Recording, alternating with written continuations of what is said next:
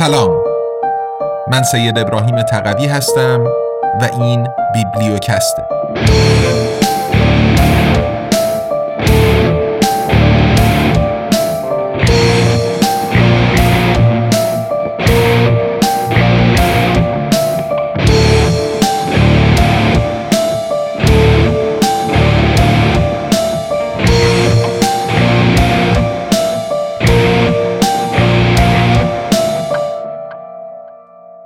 امپراتوری ای قدرت جهانی بیوجدان. نوشته دانیل گنزر برگردان و صدای سید ابراهیم تقوی.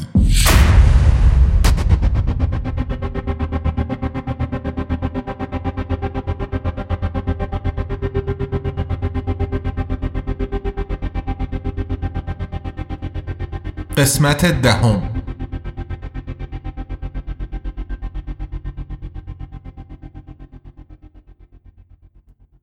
فصل پنجم آمریکای شمالی کافی نیست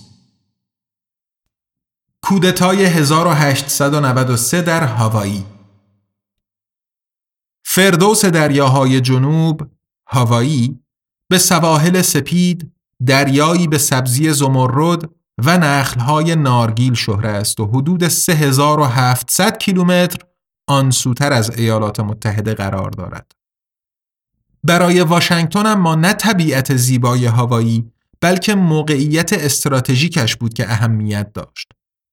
در آن دوران چین برای کشتی های تجاری آمریکایی بازاری جذاب بود و در راه گذر از اقیانوس آرام از ساحل غربی ایالات متحده هوایی موقعیتی ارزشمند بود و جایی که کشتی های تجاری آمریکایی می توانستند توقفی کوتاه داشته باشند. پس از ورود مبلغان مذهبی و شکارچیان نهنگ به این مجمع الجزایر سرمایه گذاران آمریکایی از 1839 کاشت نیشکر و آناناس را در هوایی آغاز کردند. ایالات متحده و هوایی بر سر واردات بدون مالیات محصولات هوایی به توافق رسیدند که در پی آن صادرات آناناس و شکر به ایالات متحده به میزان قابل توجهی افزایش یافت. برای مردمان هوایی ورود سفید پوستان به خاطر بیماری های مصری یک فاجعه بود. جمعیت بومیان هوایی از حدود 400 هزار نفر پیش از ورود سفید پوستان به حدود 60 هزار نفر در 1870 کاهش یافت. بسیاری از اهالی هوایی زمینهایشان را از دست دادند و مجبور شدند بر روی کشتزارهای کارفرمایان سفید پوست کار کنند. چینی ها، ژاپنی ها و پرتغالی ها نیز به آنجا مهاجرت کرده و در ازای دستمزدی بخور و نمیر به کار در مزارع تن دادند. ملکه لیلیو کلانی که بر هوایی حکومت می کرد با نگرانی ناظر این تحولات بود و تلاش کرد تا میان منافع مردم محلی و مهاجران تعادل ایجاد کند. لیلیو کلانی برای بسیاری از مردم هوایی شخصیتی نمادین است. اون نخستین ملکه حکمران بود. برای استقلال و حفظ فرهنگ هوایی مبارزه کرد. برای آزادی زنان و دختران تلاشهای بسیار کرد و بیش از دویست ترانه سرود. اینها را روزنامه فرانکفورت الگماینه نوشته است. لیلیو کلانی محبوب ترین حکمران هوایی بود اما به دست آمریکا سرنگون شد. شهروندان آمریکایی که به عنوان مالکان ثروتمند کشتزارهای آناناس و نیشکر در هوایی زندگی می کردند برای سقوط ملکه وارد عمل شدند. کشتزارداران آمریکایی با حمایت دیپلمات آمریکایی جان ستیونز ارتش ایالات متحده را به کمک فراخواندند و در 17 ژانویه 1893 کودتا اجرا شد. ناو جنگی USS بوستون در بندر هونولولو پهلو گرفت و گروهی کوچک از 162 تفنگدار دریایی آمریکایی با توپ و تفنگ وارد شهر شدند. ملک لیلیو کلانی این متجاوزان را زیر نظر داشت.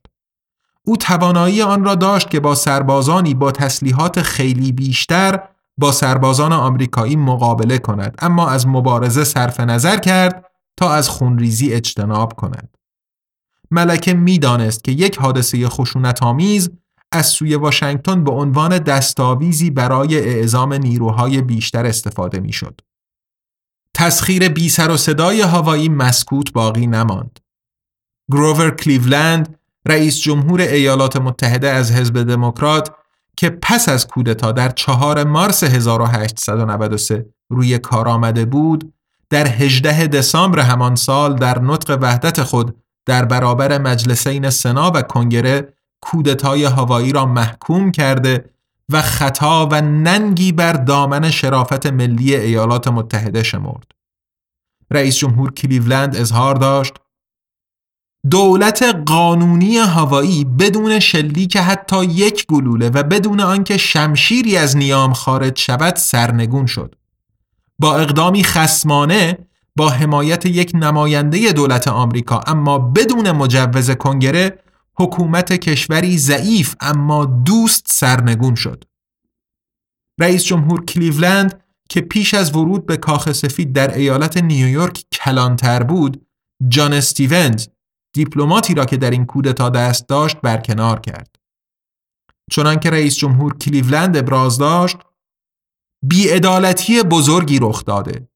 چون حقوق افراد آسیب دیده پایمال شده است، باید تلاش کنیم که پادشاهی در هوایی بار دیگر برپا شود. اما کودتاچیان در هوایی به فکر بازگرداندن سلطنت نبودند. آنها هوایی را جمهوری اعلام کردند و تولید کننده آناناس سنفورد دول بدون رأیگیری به عنوان نخستین و تنها رئیس جمهور آنجا انتخاب شد.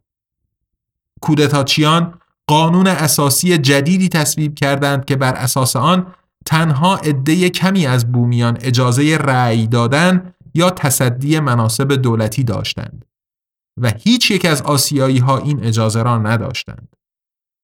علاوه بر این هر کس که می‌خواست رأی بدهد باید پیش از آن سوگند یاد می کرد که از برقراری دوباره پادشاهی حمایت نمی کند. حامیان ملکه تلاش کردند استقلال هوایی را نجات داده و ملکه لیلیو کلانی را دوباره به قدرت برسانند. اما این تلاش با شکست مواجه شد. ملکه در 16 ژانویه 1895 دستگیر توسط کودتاچیان به جرم خیانت محکوم و در کاخ ایولانی در هونولولو زندانی شد. جیمز دول پسر عموی سنفورد دول کودتاچی در سال 1901 کمپانی آناناس هوایی هوایین پاینپل کمپانی را بنیان گذاشت و نام دول را با حروف قرمز روی تمام قوطی های آناناس و بستبندی های آب آناناسی که با موفقیت و سود بسیار به آمریکا صادر می کرد چاپ کرد.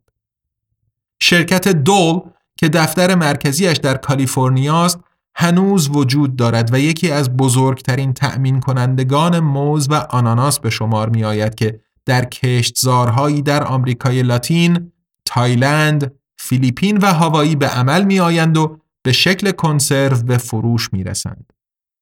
مدام اتهاماتی مطرح می شوند که شرکت کارگران کشتزارها را استثمار و سموم خطرناک گیاهی استفاده می کند. رئیس جمهور کلیولند که برای دور دوم زمامداری نامزد نشده بود در چهار مارس 1897 جای خود را به ویلیام مکینلی جمهوری خواه داد. رئیس جمهور مکینلی یک امپریالیست بود.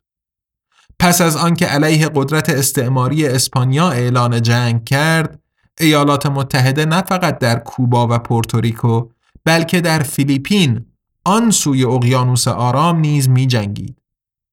از این رو هوایی به عنوان یک پایگاه نظامی آمریکا غیر قابل صرف نظر شد. مکینلی می گفت ما به هوایی نیاز داریم همان اندازه که به کالیفرنیا نیاز داریم. حتی شاید بیشتر. این سرنوشت مشهود مانیفست دستینی ماست. رئیس جمهور با ایمانی راسخ ادعا می کرد که ایالات متحده رسالتی الهی برای توسعه طلبی بر عهده دارد تا به باقی جهان شیوه زندگی یک جامعه آزاد و خدامحور را نشان دهد. به پیشنهاد رئیس جمهور مکینلی، هاوایی در هفت جولای 1898 در پی بیانیه مشترک سنا و مجلس نمایندگان آمریکا زمیمه خاک ایالات متحده شد. قلمرو جزیره ها با قمزه قلمی به مستعمره ایالات متحده تبدیل شد. بدون شلیک حتی یک گلوله. از فراز اقامتگاه ملکه لیلیو کلانی پرچم هوایی پایین کشیده و به جایش پرچم ستارهدار ایالات متحده به احتزاز درآمد. سانفورد دل کودتاچی به عنوان نخستین فرماندار مستعمره هوایی برگزیده شد. ملکه از سلطنت کناره گرفت و هوایی به طور رسمی بخشی از قلمرو حاکمیت ایالات متحده شد. زبان انگلیسی به عنوان زبان رسمی جایگزین زبان هواییایی هولا شد. به این ترتیب مکینلی امپریالیست از کودتایی حمایت کرد که سلفش رئیس جمهور گروور کلیولند محکوم کرده بود. همانطور که پیشتر در کوبا در هوایی نیز یک پایگاه نظامی نیروی دریایی ایالات متحده برپا شد. پایگاه نظامی پرل هاربر در جزیره اوآهو در جنگ با فیلیپین پایگاهی مهم بود. در جنگ جهانی دوم پرل هاربر به معروفترین پایگاه نظامی آمریکا در جهان تبدیل شد هنگامی که یورش ژاپنی ها به این پایگاه شوکی عظیم در ایالات متحده ایجاد کرده و به ورود ایالات متحده به جنگ انجامید. تنها پس از جنگ جهانی دوم بود که هوایی در 1959 به عنوان پنجاهمین ایالت با دیگر ایالات آمریکا ادغام شد. بیعدالتی هایی که در نتیجه کودتا و الحاق بر پادشاهی هوایی روا داشته شد مدتها یک تابو باقی ماند. تازه در 23 نوامبر 1993 بود که بیل کلینتون رئیس جمهور وقت آمریکا قطنامه ای را به امضا رساند که در آن کنگره آمریکا برای ساقط کردن پادشاهی هوایی و همچنین برای سلب حق تعیین سرنوشت مردم هوایی طلب بخشش می‌کرد.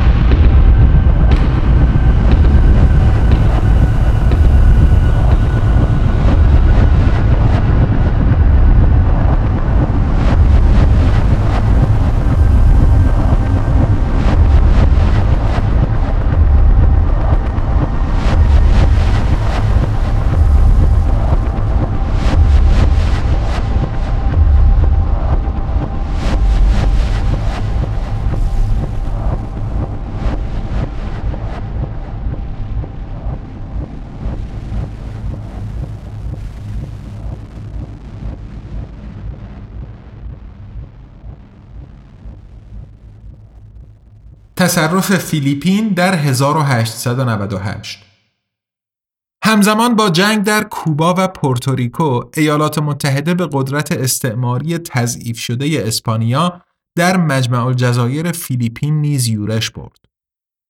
در این جنگ به وضوح نمی‌شد از دفاع از ایالات متحده یا ادعایی بر مناطق نزدیک به مرزهایش سخن گفت.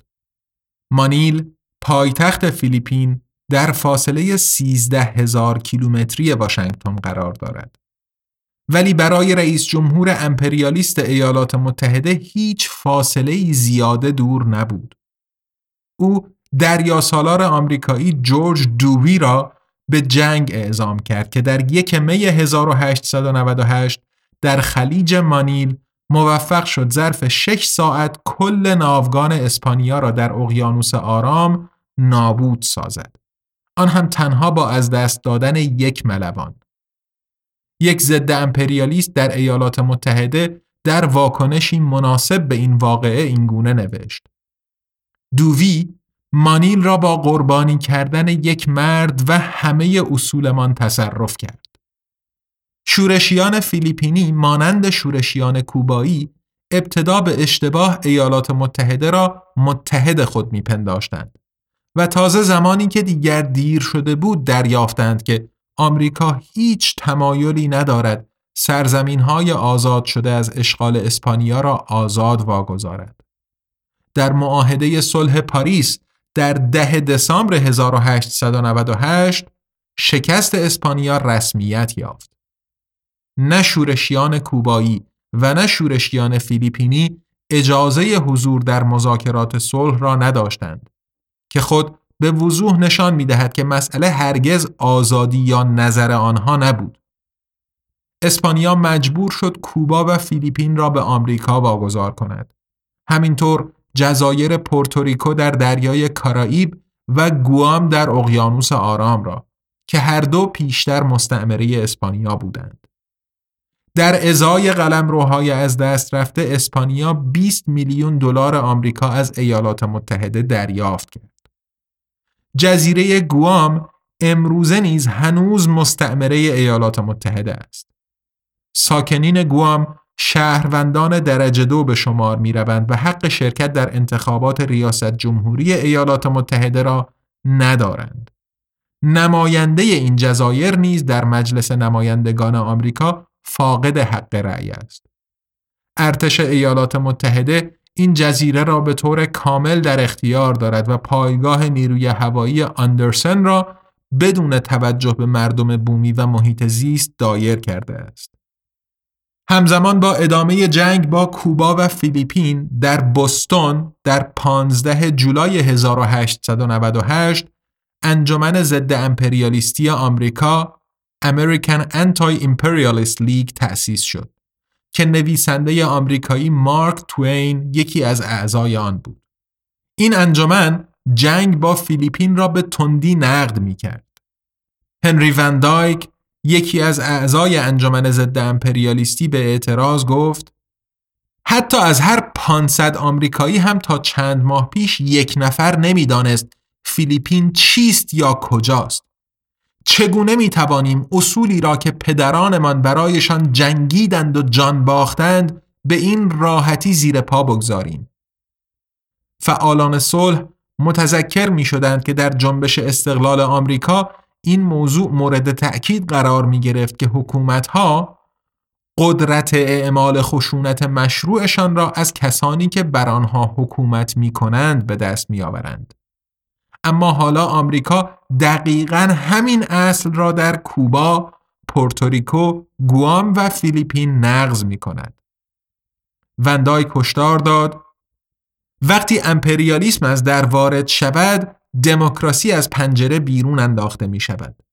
دموکراسی امپریالیستی ترکیبی ناممکن است مانند دین خدا ناباورانه یا سیاه سفید با وجود اعتراضاتش جنبش صلح نتوانست تأثیری بر روند جنگ بگذارد کفه ترازوی منافع اقتصادی به مراتب سنگینتر بود و سرمایه گذاران آمریکایی تمایلی به دست کشیدن از مستعمراتشان در فیلیپین نداشتند. در جزیره مینداناو کشتزارهای آناناس و دیگر محصولات تکشتی کنسرنهای آمریکایی برپا شدند. ولی فیلیپینی ها قصد تسلیم شدن نداشتند و به رهبری امیلیو آگوینالدو در فوریه 1899 دست به شورش زدند. رئیس جمهور مکینلی به ارتش آمریکا دستور داد تا شورش را سرکوب کرده و فیلیپینی ها را مسیحی کنند.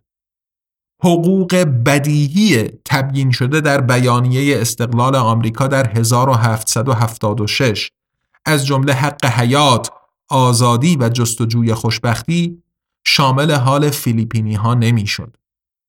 سفید پوستان آمریکایی مردمان فیلیپین را انسانهایی پست می شمردند. ویلیام تفت فرماندار فیلیپین از شورشیان به عنوان برادر کوچولوهای قهوه‌ای مان یاد می کرد. بیش از هفتاد هزار سرباز آمریکایی وارد خاک فیلیپین شده و با بیرحمی تمام به جان جمعیت بومی آنجا افتادند. چرا که این مردمان را نه عضوی از خانواده بشری بلکه بر حسب سلیقه انسانهایی عقب افتاده یا سگ به شمار می آوردند. یکی از سربازان آمریکایی در نامه‌ای به خانوادهش نوشت هر کدام از ما می‌خواست کاکاسیاها را بکشد. تیراندازی به آدمها چندین برابر بهتر از شکار خرگوش است. جنگ وحشیانه میان فیلیپین و آمریکا از 1899 تا 1902 به طول انجامید و با سرکوب جنبش استقلال فیلیپین به پایان رسید. بیش از 20 هزار مبارز فیلیپینی و چهار هزار سرباز آمریکایی کشته شدند. علاوه بر این دویست هزار غیر نظامی فیلیپینی جان باختند. بسیاری از آنها در اثر وبا.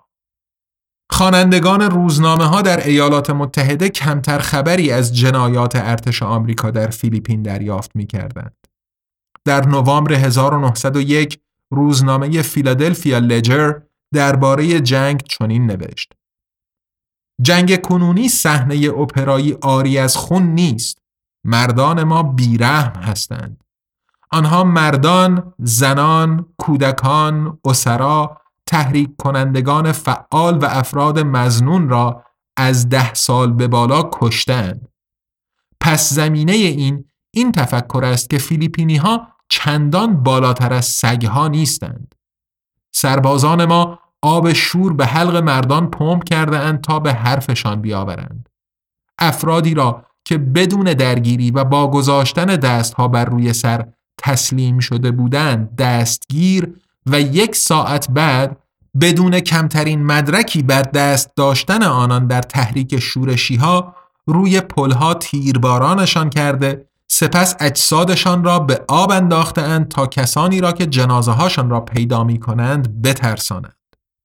ویلیام برایان که به نمایندگی از ایالت نبراسکا در مجلس نمایندگان آمریکا حضور داشت و بعدتر در دوران ریاست جمهوری وودرو ویلسون به عنوان وزیر امور خارجه خدمت کرد به شدت تصرف بیرحمانه فیلیپین را محکوم کرد.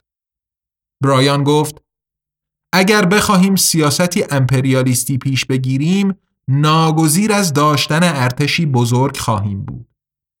ایالات متحده پیش از جنگ با اسپانیا ارتشی متشکل از تنها 25 هزار سرباز داشت اما رئیس جمهور مکینلی عده ارتش آمریکا را به 100 هزار سرباز افزایش داد. برایان به درستی پیشگویی کرد آن نگرش ذهنی که الحاق خشونت آمیز مجمع الجزایر فیلیپین را توجیه می کند فتح جزیره های دیگر و به زانو درآوردن مردمان دیگر را نیز مجاز خواهد شمرد. با چنین کارزارهای فتح و تسخیری که به راه انداخته ایم دور از انتظار نیست که مجموعه نظامی ما رشد کند. این اما شخصیت ایالات متحده را از اساس تغییر خواهد داد. برایان خردمندانه هشدار داد کسانی که می‌خواهند ملت ما راه امپراتوری شدن را در پیش گیرد باید نه تنها تأثیر امپریالیسم بر فیلیپینی ها بلکه تأثیرش بر ملت خودمان را نیز در نظر بگیرند. نمی توانیم اصل حکمرانی مستقل را برای فیلیپینی ها نقض کنیم بدون آنکه آن را با این کار در کشور خودمان تضعیف کنیم. اما هشدار برایان نادیده گرفته شد. با تصرف کوبا، پورتوریکو، فیلیپین، گوام و هاوایی ایالات متحده تبدیل به قدرتی استعماری شد. در اوج محبوبیتش رئیس جمهور مکینلی در 6 سپتامبر 1901 به ضرب گلوله یک آنارشیست زخمی شد که دلیل این سوء قصد را جنایات آمریکا در فیلیپین عنوان کرد. رئیس جمهور چند روز بعد در اثر جراحات وارده جان سپرد. زارب نیز با صندلی الکتریکی اعدام شد. اما مسیر امپریالیستی ایالات متحده با ترور رئیس جمهور تغییر نکرد. با به قدرت رسیدن معاون رئیس جمهور تئودور روزولت سکان به دست امپریالیستی رادیکالتر افتاد که سیاستهای توسعه طلبانه مکینلی را ادامه داد. آلبرت بوریج سناتور جمهوری خواه ایالت ایندیانا گفت ما نقش خود را در رسالت نژادمان که مورد حمایت خداوند است برای متمدن ساختن زمین ایفا خواهیم کرد. برای محصولاتمان کجا مصرف کننده پیدا خواهیم کرد؟ فیلیپین پایگاهی بر در دروازه شرق در اختیارمان می‌گذارد.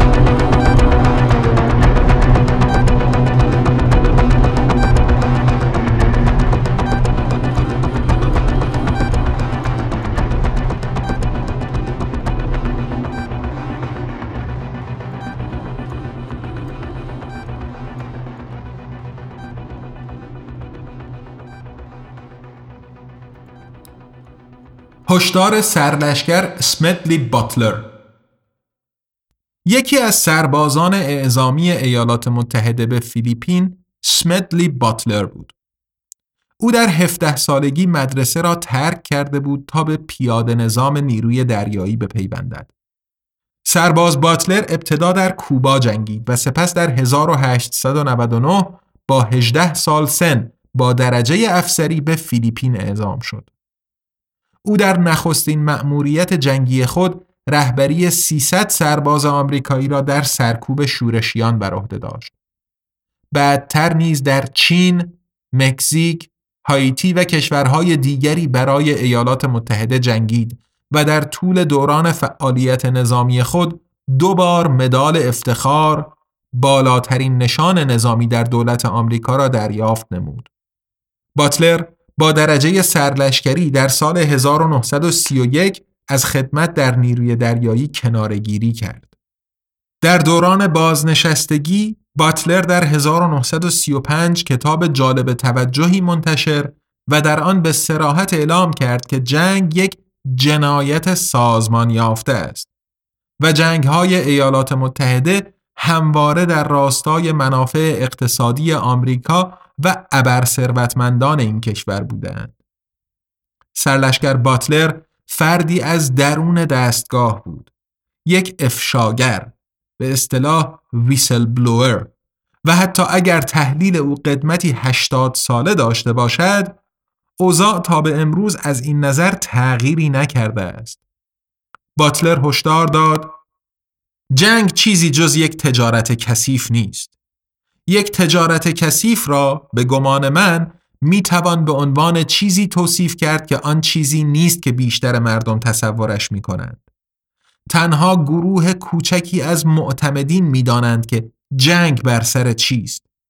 جنگ به سود گروهی اندک از کیسه توده ها رهبری می شود.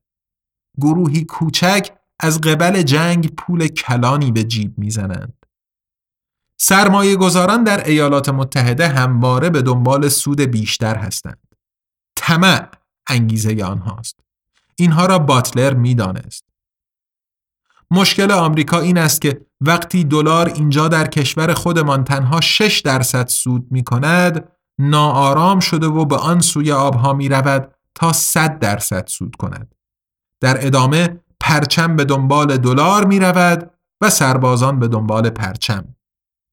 جنگ ها به راه انداخته می شوند تا از سرمایه گذاری ها محافظت کرده و حد اکثر سود را محقق کنند. جنگ ها به این درد می خورند که طمع گروهی کوچک را سیراب کنند. سربازان اغلب با جان خود بهای جنگ را می دهند یا دچار تروما می شوند پس از آنکه انسانهای دیگر را کشتند. افسر بازنشسته باتلر گفت من دیگر هرگز به جنگ نخواهم رفت تا از فلان سرمایه گذاری منحوس بانکداران حفاظت کنم. ترفندی از زرادخانه تجارت های کثیف وجود ندارد که دار و دسته نظامی به آن دست نزده باشد. خبرچینانی دارد که موقعیت دشمن را آشکار می کنند. بزن بهادرهایی دارد که دشمنان را نابود می کنند. برنامه ریزانی دارد که مقدمات جنگ را فراهم می کنند و یک رئیس بزرگ سرمایهداری فراملیتی شاید عجیب به نظر برسد که من به عنوان یک نظامی به خود جرأت چنین مقایسه ای را می دهم اما راستگویی مرا به این وامی دارد من سی و چهار سال و چهار ماه به عنوان عضو یکی از پرتحرکترین واحدهای نظامی این کشور پیاده نظام نیروی دریایی خدمت فعال کرده ام.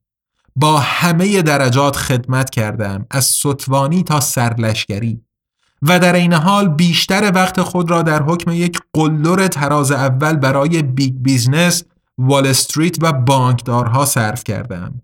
خلاصه اینکه من یک زورگیر بودم گانگستری در خدمت سرمایه داری آن وقتها احساس می کردم که چیزی جز بخشی از یک تجارت کثیف نیستم. حالا این را می دانم اینطور نیست که همه سربازان جهان باور دارند که مشغول خدمت به نخبگان ثروت هستند. بسیاری از افسران فریب کلمات زیبایی چون ملت، آزادی یا دموکراسی را می‌خورند. به ندرت از خود می‌پرسند که چه کسی از جنگی سود می‌برد که آنها میجنگند. این همان اتفاقی است که برای اسمتلی باتلر افتاد. او به یاد می آورد مانند همه نظامیان من هرگز فکری از خودم نداشتم تا آنکه خدمت را ترک کردم. توانایی های ذهنیم در وضعیت شبه مرگ بود و من تنها دستورات مافوق خود را اجرا می کردم. این امر در میان نظامیان عادی است.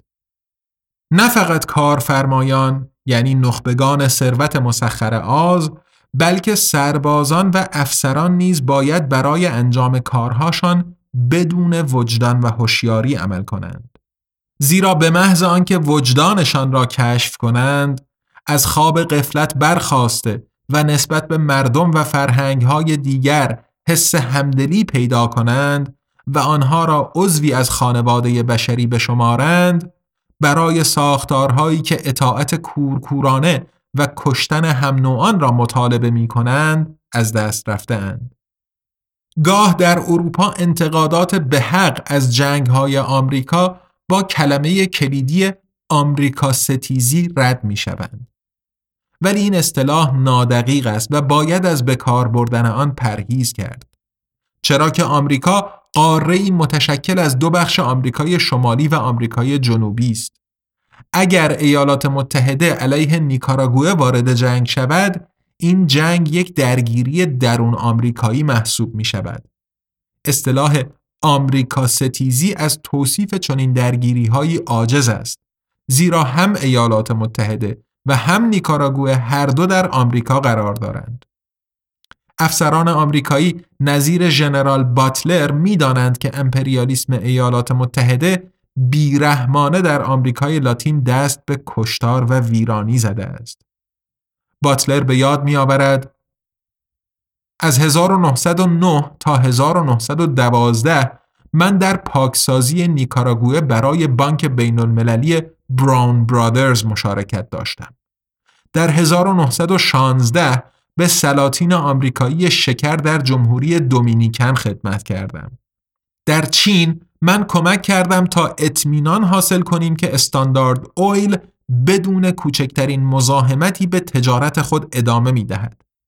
در طی این سالها آنطور که پسرها در اتاقهای پشتی می‌گویند من یک دار و دسته درست حسابی تبهکاری را اداره می کردم. به گذشته که نگاه می کنم به گمانم حتی می توانستم چند راهنمایی هم به الکاپون بدهم. او فقط یک بار توانست دار و دسته ای را در سه منطقه بچرخاند. من در سه قاره فعال بودم. به منظور پایان دادن به جنگ ها اسمدلی باتلر پیشنهاد داد تا قانونی تصویب شود که بر اساس آن نیروی دریایی ایالات متحده تنها در فاصله حد اکثر 320 کیلومتری سواحل ایالات متحده اجازه حضور داشته و منحصرا برای دفاع از کشور به خدمت گرفته می‌شد. علاوه بر این باید در ایالات متحده پیش از هر جنگ یک همه پرسی برگزار می‌شد. در این همه پرسی بر مبنای پیشنهادی عاقلانه نه رئیس جمهور نه سناتورها و نمایندگان کنگره و نه رؤسای مسن و اغلب فرتوت بانک ها و صاحبان کنسرن های بزرگ تسلیحاتی اجازه شرکت نداشتند. همینطور خبرنگاران که هیچ کدامشان خود هرگز در جنگ شرکت نمی کنند. بنابر خواسته باتلر تنها کسانی باید درباره جنگ ها حق تصمیم گیری داشته باشند که به این جنگ ها فرا خوانده شده و به نام کشورشان جانشان را به خطر می اندازند.